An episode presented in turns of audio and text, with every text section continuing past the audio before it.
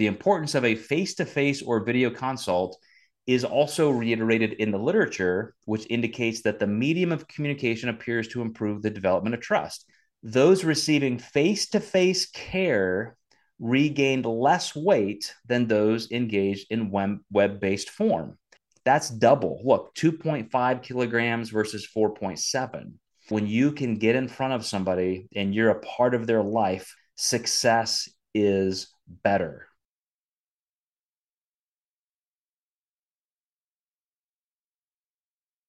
All right, so this is the fourth, even though it says seventh. Uh, this is the fourth in the micro series inside of the macro series, Diet Efficacy. I started talking about diet efficacy because I wanted to pull together a couple different tangents that normally we talk about individually. You know, what really works, what kind of diet methodology, what kind of practices, what kind of even just basic nutrition down to the macronutrient level do we need? And so I wanted to create kind of a series on that. And in the middle is when the um, AUT, Auckland University of Technology, uh, released their two studies that two of their graduate students had done using our company, the Diet Doc, as the base to test some things that were, uh, you know, new questions, as, as you'll kind of see. Um, and and it really dovetailed really well with with what we were talking about. So I have now done this will be the fourth discussion research review on these two studies. So we looked at the qualitative and quantitative parts of both of these studies. This particular one is um, they both were looking at one of them looked at the client perspective, one of them looked at the coach perspective of what does it take to succeed? What was the experience? So remember, in our 25 ish years of coaching at the Diet Doc, uh, we pioneered what is personal nutrition coaching, or what will probably become known as personal nutrition coaching, just like you have personal training. And in that 25 year span, there were a couple major pivots that you could isolate, even though it was a, a blended process. And going back, especially if you've not seen the first three in this little micro part of the series, because the American Dietetics Associate at the time had had successfully blocked at every state legislature level any ability for anybody except them to do nutrition coaching. It just didn't exist. So along come us, and we hire a medical director, a dietetics director. We start licensing. We have an intellectual property attorney who makes sure we're doing everything right. And so we create this path into nutrition coaching for a lot of people. And that goes on for about 10 or 15 years. And all of a sudden, almost like uh, the better theory of evolution instead of one single phylogenetic tree that gave birth to everything it's more like grass in the field. Like all of a sudden these shoots start popping up everywhere. And so uh, over the next 10 years or so hundreds of thousands if not millions of people now call themselves nutrition coaches. And it's a real thing uh, just by sheer possession being nine tenths of the law and I would argue logic, nobody's really complaining. Matter of fact, state legislatures have softened the language. And so nutrition coaches now have a viable path forward. But as uh, uh, Rosemary and Ariel, these two researchers at AUT, pointed out, uh, there's just no research. Like nobody knows what's happening. Nobody knows if these people are doing good work, oh, better work, worse. Like like what is really happening. So they wanted to dive into that, and we allowed our database of clients and coaches to be available to them to do surveys and interviews. So they took that more than a year ago and ran with it. As I've said in each of these four sessions, as a disclaimer, in true research fashion with ethics review boards and rules and so forth we have no idea who talked to who. We don't know who responded. We were just not part of this whatsoever and and i will never know. Um, but it it does give a really good insight into some of their questions that they wanted to to juxtapose and to just just enlighten through And this one is I'm gonna I'm gonna actually go through a little bit of a review from last week because I think it's important for you to at least have a refresher on what the uh, more more quantitative parts of of this study were. So first of all, the, the name itself, the qualities of successful online nutrition coaches for weight loss maintenance. Weight loss maintenance meaning that these are people who lost weight up to 10% or more of their body weight and kept it off for at least a year. And so they were looking at what are the successful traits of those clients or the experience, and then also of the coaches. So this particular study was uh, especially relating to uh, the coach's perspective. That's important. And I'm going to remind you of it often because this is not, especially on the qualitative side, which we're looking at this week, it is, um, it, it is, there wasn't empirical research. They weren't saying, hey, here was exactly what we found. There was some of that on the quantitative stuff last week, but this is what, what are the coach's own perceptions? So, so let's let's do just a little bit of a review. Um, the I actually wrote that wrong. This should be a quantitative quick review of part four or part six. I'm sorry, the quantitative. So, dieters less likely to regain weight when working with a qualified professional. That's known in the literature. And I'm going to give you some stats on that coming up. So, uh, anybody who wants to lose weight, obviously they can. You can just eat less, you can move more, you can go buy a book, you can join a gym, you can do anything. But if you seek out a specific weight loss professional of some sort, research already shows that you have a, a greater chance of, of success if you do that. So, what about this new category? I say new, it's 20, 25 years old, but new to the mainstream of a personal nutrition coach. How do online nutrition coaches stack up? So, the surveys that we looked at last week there were 14, which is a very small number, but this is graduate student work. And they just couldn't keep pelting our database and asking, you know, for more and more and more. They just had to eventually kind of run with what they had. All of the people who signed up for the interview, so there was a survey process, and then you could also be interviewed, which would be by these researchers, um, 45 to 60 minute interviews. And six actually signed up for that. A couple of them did not meet the qualifications. One missed the appointment. So they ended up with three. These three were all actually National Academy of Metabolic Science certified, which was part of the pool. That that's an organization that I started and I write the curriculum for, and I personally do exam prep and and grade the exams, the case studies, that sort of thing. So that is an extension of our company, the Diet Doc. But just just to open it up, so they had enough people to to to draw from, it ended up with these three who participated in the interviews. They were all three NAM certified. One was a licensed Diet Doc clinician, and um, uh, they all ended up. All three were female between the ages of 30 and 65. So you can you can discern that one was 30 years old, one was 65, and the other one was somewhere in the middle. Uh, they all had up to three years of experience as nutrition coaches and 10 years as trainers. So they were already in the fitness industry. Um, let's go on here. So this th- th- these are review slides from last week. So this goes back to the survey just to give you an example of who they were talking to.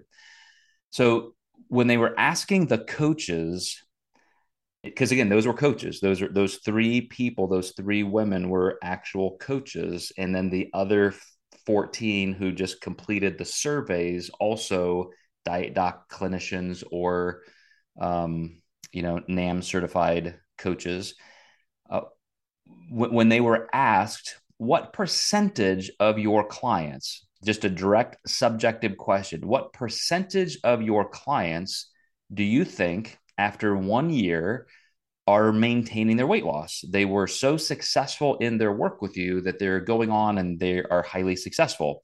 Whether those coaches know this or not, uh, you can see that the data skews very, very high. Uh, only one person said, "Yeah, nobody, nobody succeeds. I'm a train wreck. I shouldn't even be a coach. None of my clients have ever succeeded." One person in that you know, had to say something like that because they said, no, "Nobody." Um, what about 10% of your clients? Did, did you think 10% of your clients are succeeding? One coach said that. How about 50%? Three coaches said that. Then remember, statistically, in all of the data, in a meta analysis of all the research, about 50% of people regain all of their weight within one year. So now we're getting into the ballpark of reality because at the end of two years, that drops to 20%.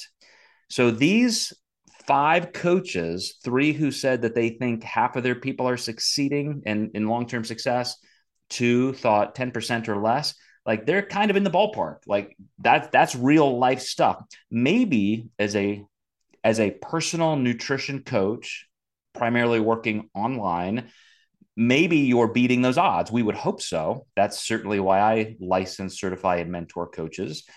But you see, you get up to 60%, 70, 75, and 80%. And all of a sudden, these coaches are getting pretty confident. They're like, yeah, man, all, all of my all of my clients are succeeding. 75% are succeeding, 80% are succeeding. So keep that in mind that that's the coach's perception because then we're going to talk about some deeper things that that emerged from the qualitative and quantitative research. Uh, the education varies, but there was one of these coaches out of the 14 surveyed who was a high school graduate. Um, eight of them had, um, you know, an associate's degree or diploma. Nine of them had a bachelor's degree. Three had masters. One had a PhD. So pretty pretty spread out. I think that actually looks like a really strong bell curve. Um, out of those 14, uh, two considered themselves personal trainers. I work in a gym or a studio, and that's my primary job. Plus, I do nutrition coaching. Five of them consider themselves just 100% online nutrition coaches.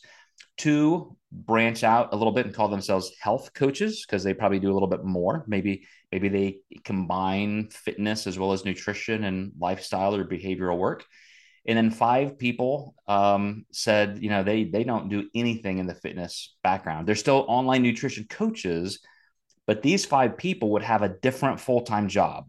Like i'm a banker by day or a school teacher or an engineer but i love this industry i love this sport and so i've gotten all these certifications and i do this on the side. Uh, which interestingly i'll show you in a little bit like that's a that's a strong group. That group particularly does very well. Uh, the more specialized certifications they have, even if they don't have specific nutrition or fitness education formally.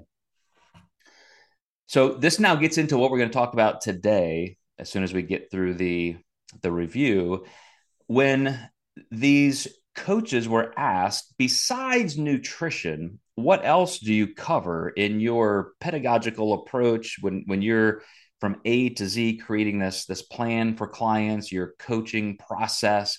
What all do you cover? Uh, you see the never, not often, sometimes, then frequently, and always kind of a Likert scale there. And the vast majority do cover fitness work, training of some sort. Uh, even at a higher level, um, well, maybe not. Maybe maybe it kind of averages out. They talk about mindfulness, which would be behavioral stuff. Uh, psychology and mindfulness are probably kind of two peas in the same pod, but they broke those up. Maybe maybe psychology people would actually perceive that as something a little bit more formal. Uh, and then goal setting also very strong. Sleep and stress management that goes into wellness in general, perhaps even mindfulness. But look look how far that heavily tilts toward the average online nutrition consultant covering all of those things uh, again, that's going to come up as very important when we talk about some of the specific research we're covering today. Uh, as is this. This is another important key. This is why I wanted to include some of this in the review this week. Uh, frequency of check ins, like you as a coach, how often are you communicating with your your clients? Daily was one of the 14, a couple times a week was one, and then weekly was 12. And I mentioned in our last research review covering the first half of this study, that's kind of the old school beginning methodology. Like when I owned a fitness facility and I was a science editor for a magazine publishing group, and I was just accidentally creating this field of online personal nutrition coaching because in my local facility as well as online people were hiring me and it just was i don't want to say it was just completely serendipity because obviously once that starts happening you have to respond. Am i going to do this as a business model or not?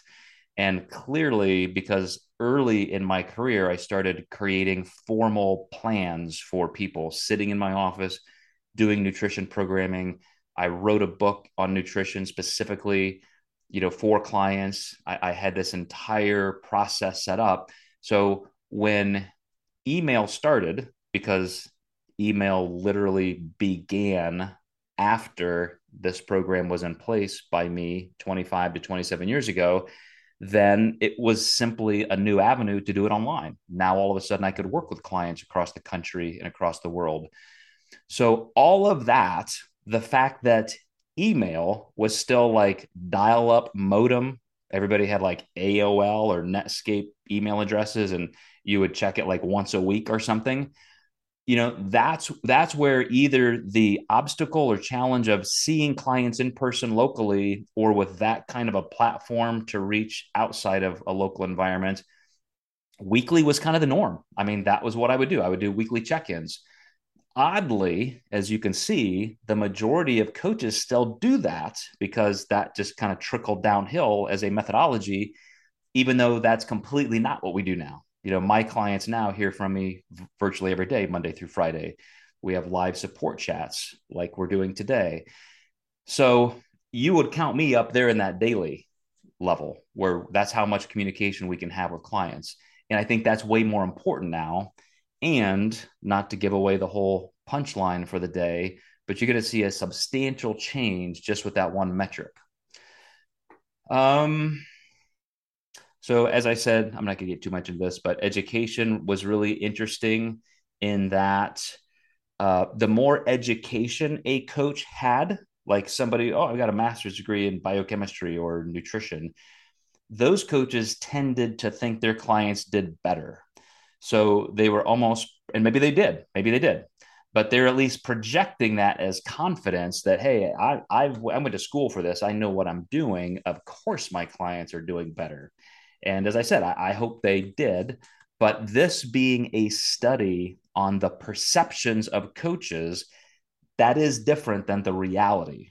And, I, and, and that was an interesting thing that Ariel wanted to do with this. You know, what kind of coaches are being pulled into this industry? How educated are they? How certified? How, you know, how effective are they? What do they do? Which is what we're going to spend the rest of our time talking about. So let's get back into um, let's get back into to, to what we want to talk about here today. I've already kind of gone through this. Okay. So now this is the qualitative analysis. So we're going to we're going to look at these deep deep interviews that the researcher Ariel did with these three practitioners. And as I did throughout this whole four part series, I pulled some quotes directly from the research from the coaches themselves because I think it really does show their attitudes. But participants in the survey indicated that frequent interactions and a holistic approach to weight loss coaching were common practices among coaches with higher client weight loss success rates. These findings aligned with the current literature on weight loss maintenance, warranting further qualitative exploration of client practitioner relationships or practitioner beliefs among successful online coaches.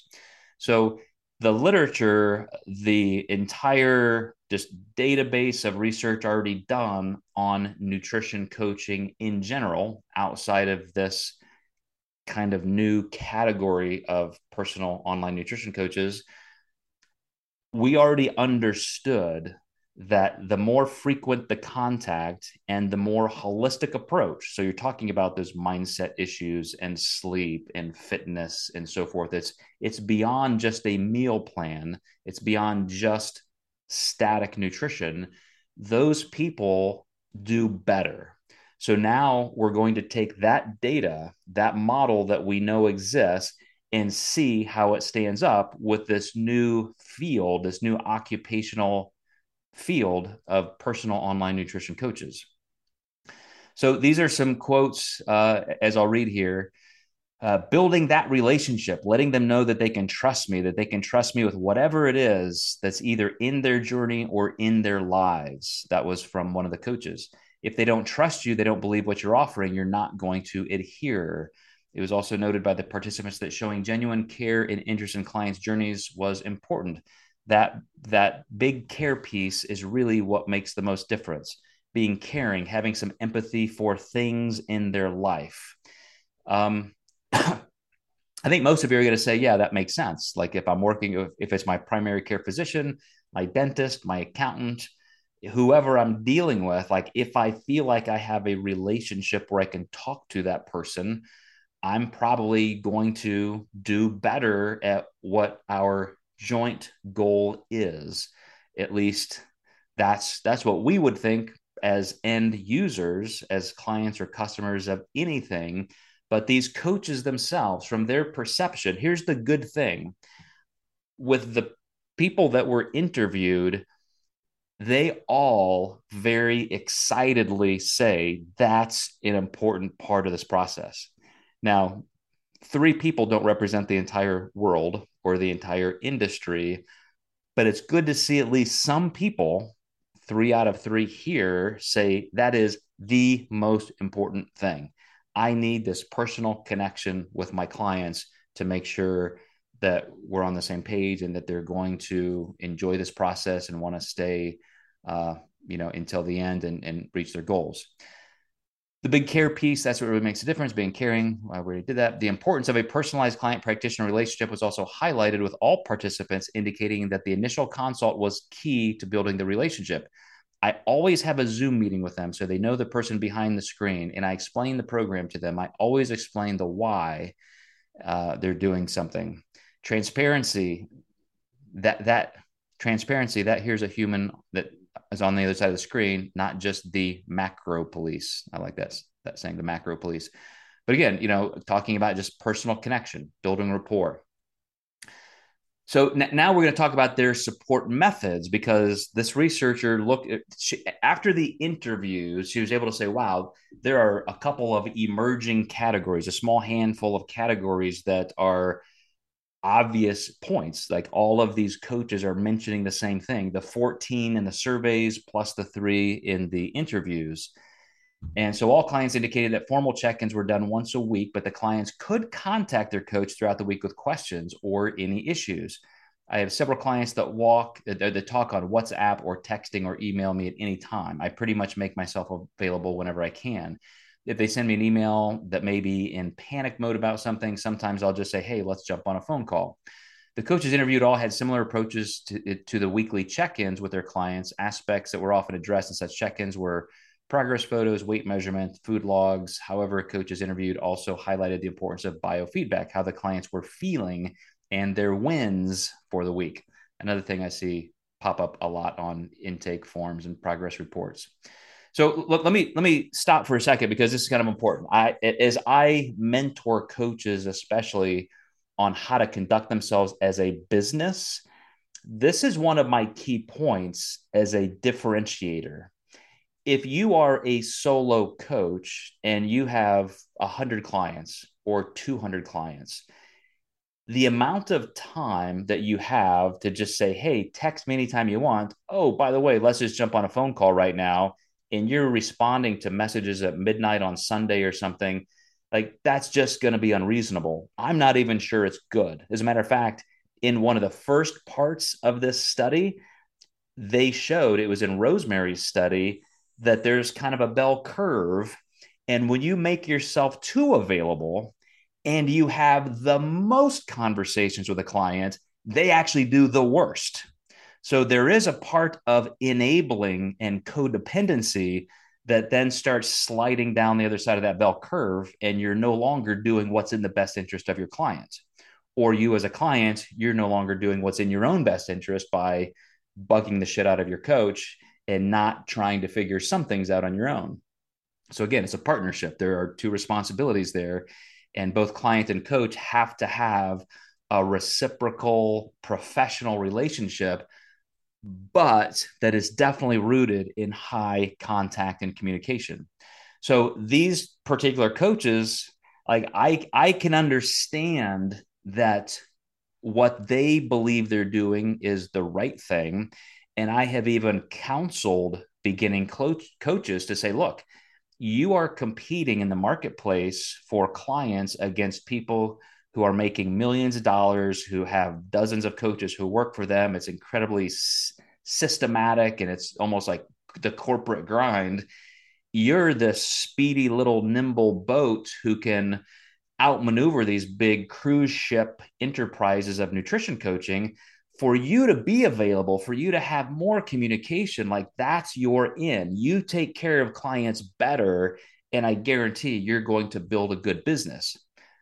With the caveat, don't do things that are so unreasonable that you paint yourself into a corner and you create this semblance of codependency where now your clients never even learn to figure things out for themselves.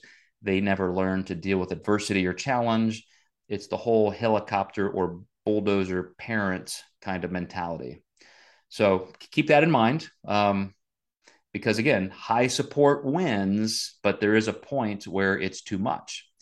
Uh, I want to know about sleep. I want to know about stressors, whatever else is going on in their lives. That's perfect. Similarly, one coach also mentioned they even asked clients if they encountered any barriers during the week, any challenges that I can help navigate. I use language like that a lot. If I have clients that aren't extremely talkative, and they're not asking a lot of questions, I'll I'll definitely ask questions like that, like, hey, how can I help this week? What are we going to work on? What's what are we going to really focus on this week? And I try and pull them into that engagement.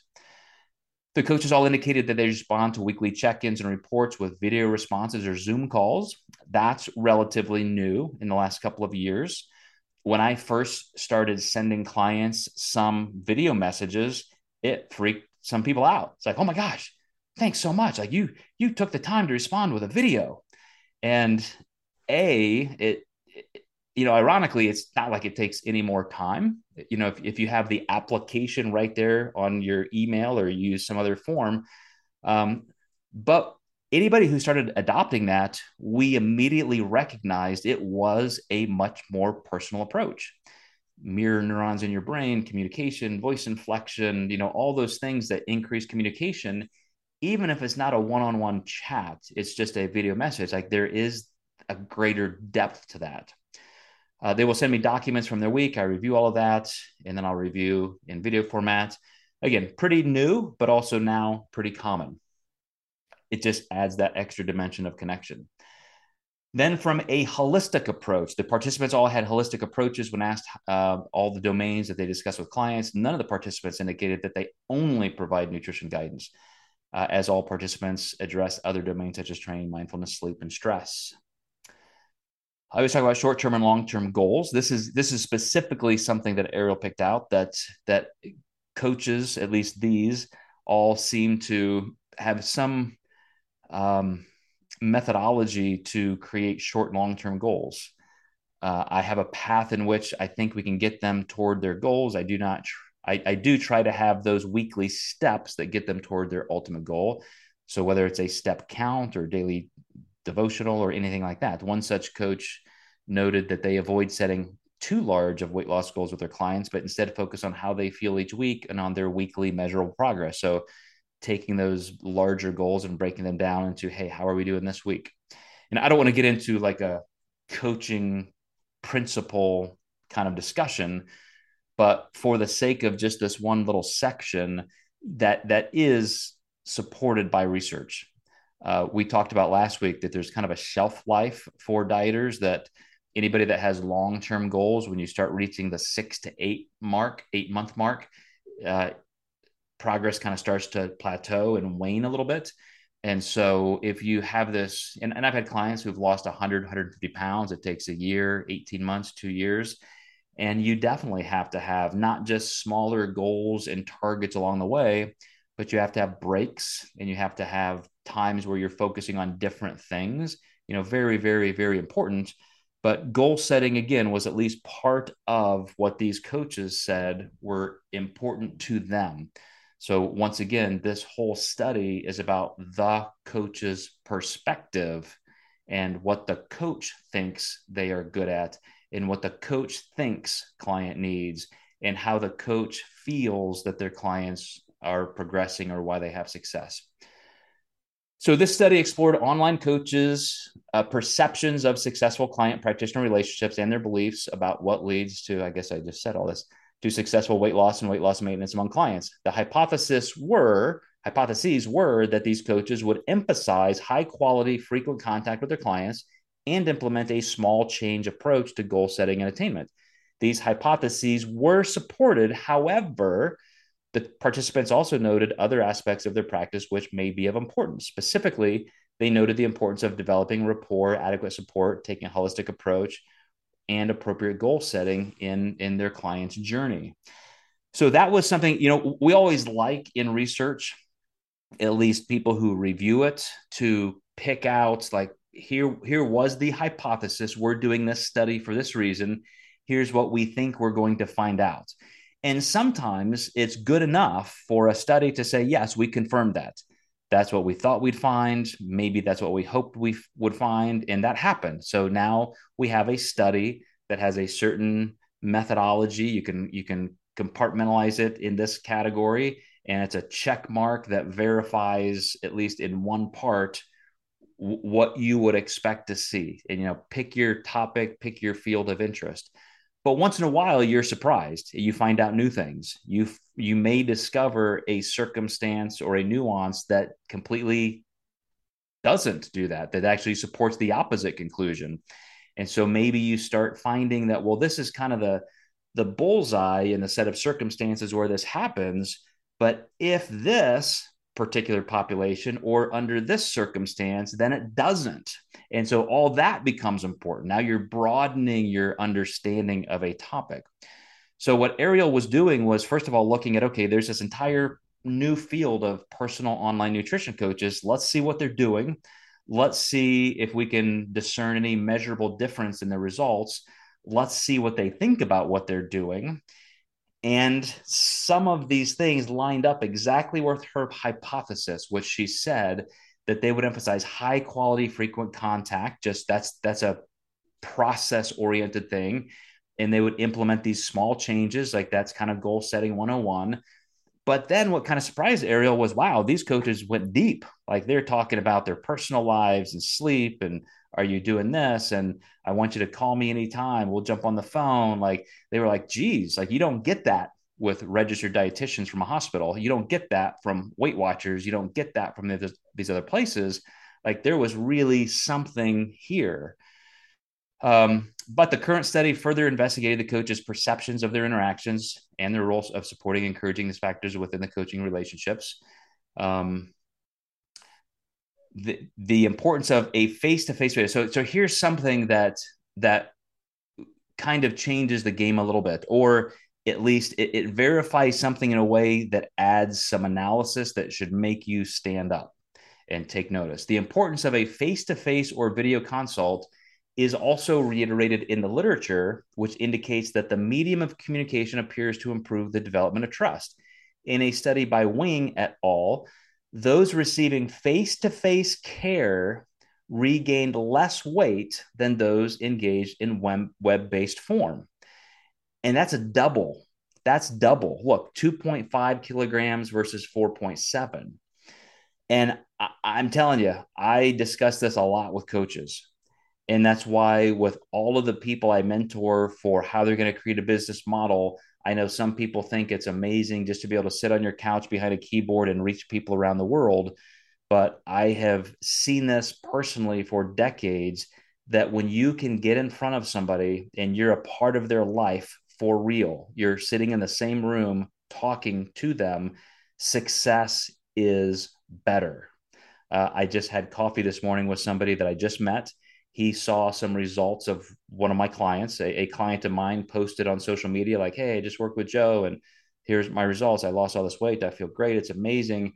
And all of a sudden, you know, my Facebook messaging platform was just blowing up because now all this guy's friends are messaging me and one, like I said, wanted to go out today. And, and, instead of just inquiring digitally, instead of him saying, Hey, Joe, I want to work with you too, or Hey, Joe, do you think you can help me? He said, Hey, Joe, let me buy you a cup of coffee. And we sat across a table for an hour. And now this guy not only wants to work with me, he wants me to come speak at his Rotary group twice by the end of the year. He already is introducing me in person to other people in this coffee place. Like that's what happens with real life relationship, real life communication, you know, in in the same space with people. So if you're a coach watching this, just take heart of that. If you are a dieter or client of coaches, uh, you know, it, it could be important. You know, ask for ways to connect a little bit more deeply. Maybe maybe you do need to make sure that you can can get more face time with somebody even if it is through a screen. Um, you know just some better connection. I think that always helps. Matter of fact you know two times as much as how much it helps Indeed, in a case in, in, a study by Coates et al., the only group that showed a significant decrease in and subjective maintenance of their weight loss after six months was the group that received daily contact rather than weekly, as a percentage of overweight participants in this group dropped from 37% to 29. More so, establishing open communication between check ins is also noted in the literature to further improve the client practitioner relationship as the clients perceive uh, the practitioner as approachable and supportive. So, if you guys looked on my social media today, just explaining what we're going to discuss, I said there are two critical things that can double your progress and then long term even improve your viability by 20%. What are those two things? Frequent communication, daily instead of weekly, being able to reach out, have your questions answered, being able to feel like your coach is is open and approachable, and then also being able to have some kind of face-to-face communication. Um, I, I, hate for that to sound like a limiting factor because I myself have clients all around the world that I may not be able to see face to face. But that's why we have three time a week live support chats where we can get together on chats like this, video chats. But I also have to say the reason I myself have a physical space where I can interact with my local clients in person is because I know that is what makes the biggest difference. So this this person I was having coffee with this morning, as we were discussing, you know, life in our city. You know, he as a business owner, me as a business owner, what do we do, and um, you know, how can we help each other, and and just what what is life like, um, you know, living in the same community. And I said, okay, because because he knows I have a space here on Main Street, and I'm getting ready to move to a better physical location for us. And he said, "Man, um, but don't you like Main Street? I mean, doesn't that help you with more visibility? Like people can walk in and see you, and blah blah blah." And I said, "You know, the people who succeed the best as clients of a personal nutrition coach, especially as I would consider myself more of a holistic health coach, they're not looking for just the next thing. If they want to join Planet Fitness for 10 bucks a month, they they could have already done that if they want to join another local gym for 30 bucks a month, they could already do that.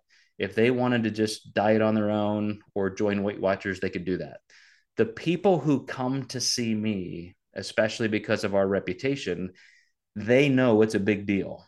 They, they need to carve out the space in their life. They're going to come in physically and train with us. They're going to they're going to engage. And so no, like I, I it doesn't really help me to have a high volume of walk in traffic. What helps is a meeting like this where I get to sit down and talk to somebody and explain it. So now you are going to go tell your friends uh, of what this is like, what Joe does, what the diet doc does, or insert your own company name if you're a coach.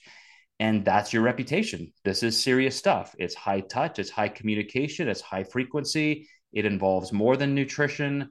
If you want the best possible results, you need to be ready for something that is that in depth.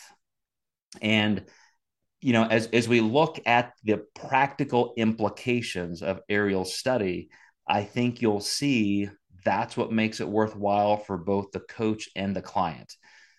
After this entire 60 or 70 page study, uh, her final notes are the client practitioner relationship should be emphasized with a focus on developing rapport through high quality personalized face to face contact.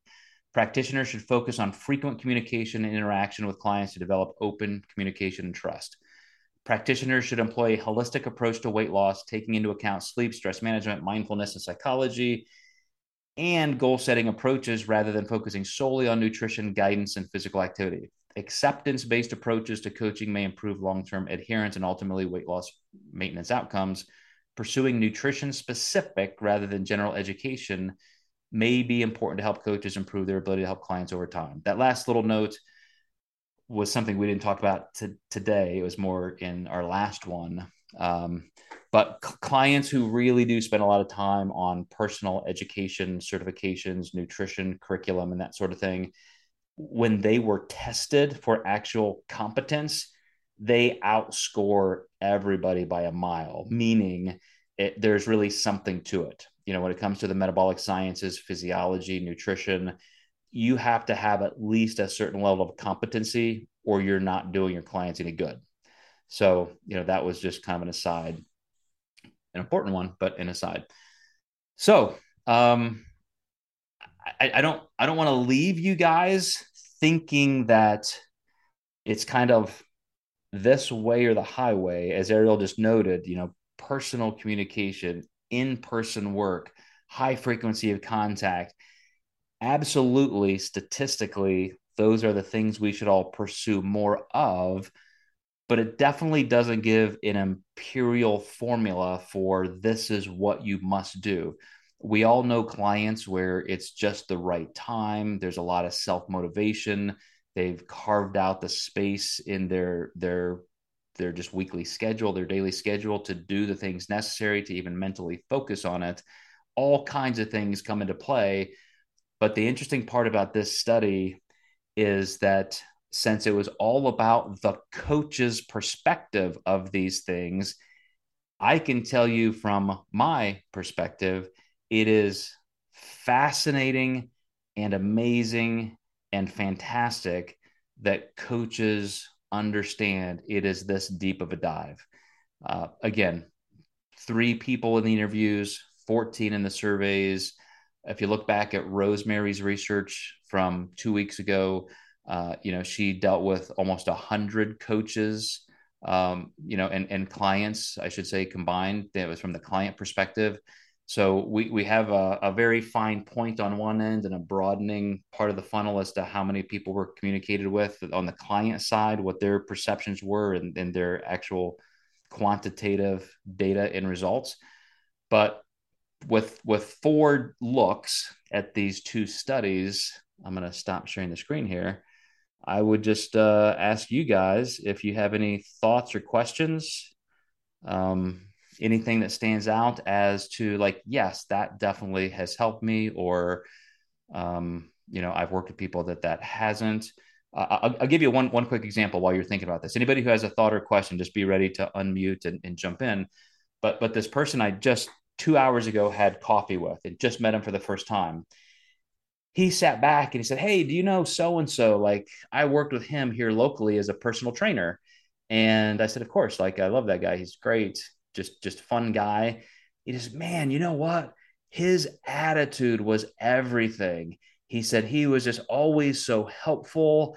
Uh, he was always so fun.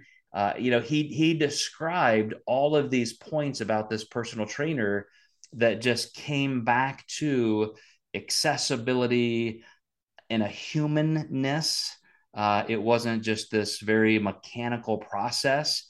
And I don't even know if this personal trainer delved into nutrition coaching. I, am sure there was at least some discussion of those things because most people even go to a trainer like that's what they want is everything.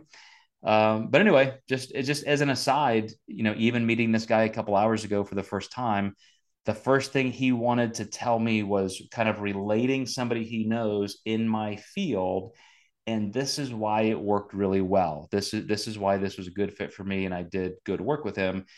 He didn't tell me anything about the objective approach. He didn't say we did this and we checked these boxes. All he talked about was how that coach cared about him how that personal trainer made him feel. And isn't that amazing? Like we, we hear that in such cliche, memeish ways, um, but it's reality. Kevin, you look like you're going to jump in. Just waiting for Layla to start Barking. getting up because I'm talking, but hmm. but uh, it's not all surprising. To some degree, it's a you know just based on your last point there, it is frustrating because you know I could have saved myself 12 years of education if I can just smile and talk to people. Um, I know it's far more than that, and it's oversimplifying it on every degree. But the saying is, you know, it's not so much about what you know, just to know, just to just give people, just let people know that you care about them rather than just knowing what to say or what to do for them, but just to know that they're appreciated. That's why the cliche of going into healthcare. That's why I did. Um, reason why I left primary care for large reason is because it would have been method, um, robotic if I had just went through the motions. And nah, I don't. For an introvert, I don't. I want the. I want the meaningful conversations that truly impact people. So here we are. So it's not all surprising. If anything, it validates what we practice to begin with. But this these are the standards, and that was the whole discussion when you brought this brought these ideas forth as far as what you study but you know if this if this is what's validated by evidence and interviews then this needs to be the standard amongst you know nutrition coaches alike as and therefore you know if you, if you expect to have the best results not to mention best re, uh, relationships you need to perform this way and um and go from there. But it's, you know, I pride myself on being extremely accessible to clients, to students. I know they appreciate that because it's well noted within reviews about myself. But while that can be draining at times, just because we all have that limit on capacity, it's it's not. I'm not going to change it for that reason, I'm still just going to be just as accessible because I know they appreciate it when they need it, and that's everything. Often, usually, always is. And don't don't make the mistake of thinking that it's either or in terms of the personal touch versus education, because it was also well noted in this research and beyond some of the studies they cited that the people with the greatest education did have the best results. Like and and it was appreciated among the the clients that the the core knowledge was there. And i think just in terms of competition in the marketplace that also gets well noted and the cream rises to the top. Because if you're even if you're the nicest coach in the world but you truly don't have the competence or the ability to help you know those people aren't necessarily going to do as well. And they're going to find mm-hmm. coaches who do and you tend to aggregate around those. So um, I, I also mentioned to this person I met, I said, you know, I can only spend a certain amount of time in like personal work with clients in my facility, but I still do it because I love it. Like I could quote make more money doing other things. I could retire. I could do this. I could do that. But I love that. Like I love that personal connection. I love the fact that because I know it's almost a guarantee in that kind of scenario that we do make those life changes with clients and for clients. Um, but I also I am a bit overqualified. Like if I'm going to be training a person in a personal training capacity, like you think of all the people who could do that. I'm an orthopedic physical therapist. I'm a science editor. I have two PhDs. I have, you know, like like and I'm and I'm here helping you work out. You could go pay somebody 20 bucks an hour for that. so it is because I care, but I think I also bring to the table some competencies that my clients may not get other places. So, yeah, I, I think you need to take the people who are super, super well educated and they love science, they have their master's degree in this and all that. And maybe you need to infuse them with a little bit higher doses of charisma and empathy and human connection but then you also need all those people who have those skills and say hey you guys better know the core competencies here so well, well said there kevin another team-based approach to patient management as far as how I see it. You know, it's it is better to have that team based approach for you know with the client or patient at the center of it because they are, um, and that's what we that's what, what we're doing here after all. So. Yeah, there there is. I, I've never heard it described this way, but I started listening to this cognitive psychologist John Vervaeke, and in this huge, huge fifty part series video series he has, he talks about distributed cognition and the fact that we all do better as a group than any of us singularly alone. So if your skill set includes just charisma, human touch, and so forth, and somebody else is kind of the sciency nerd who brings that aspect to the company, and like we, we can all create these larger organisms of people, collective people, and as a team, we do better. That's for sure. Um, so yeah, another good point. All right. Well, I will let you guys go with that today. This concludes this four part series. I have to go review now that we're seven parts deep into diet efficacy, see if there's anything else we want to pull in to tie up this series. But we are already moving in past the beginning of November. Pretty soon, we're going to be into the holidays. So there will be a point in time very, very soon where we just kind of call a timeout till the end of the year. Uh, those of you who are clients and coaches, that are with us three days a week, we will keep the private sessions going, the Mondays and Wednesdays, you know, just until it is completely interfered by holidays here and there sporadically. Uh, but this particular session will probably put on pause for maybe the last month or so of the year, last six weeks.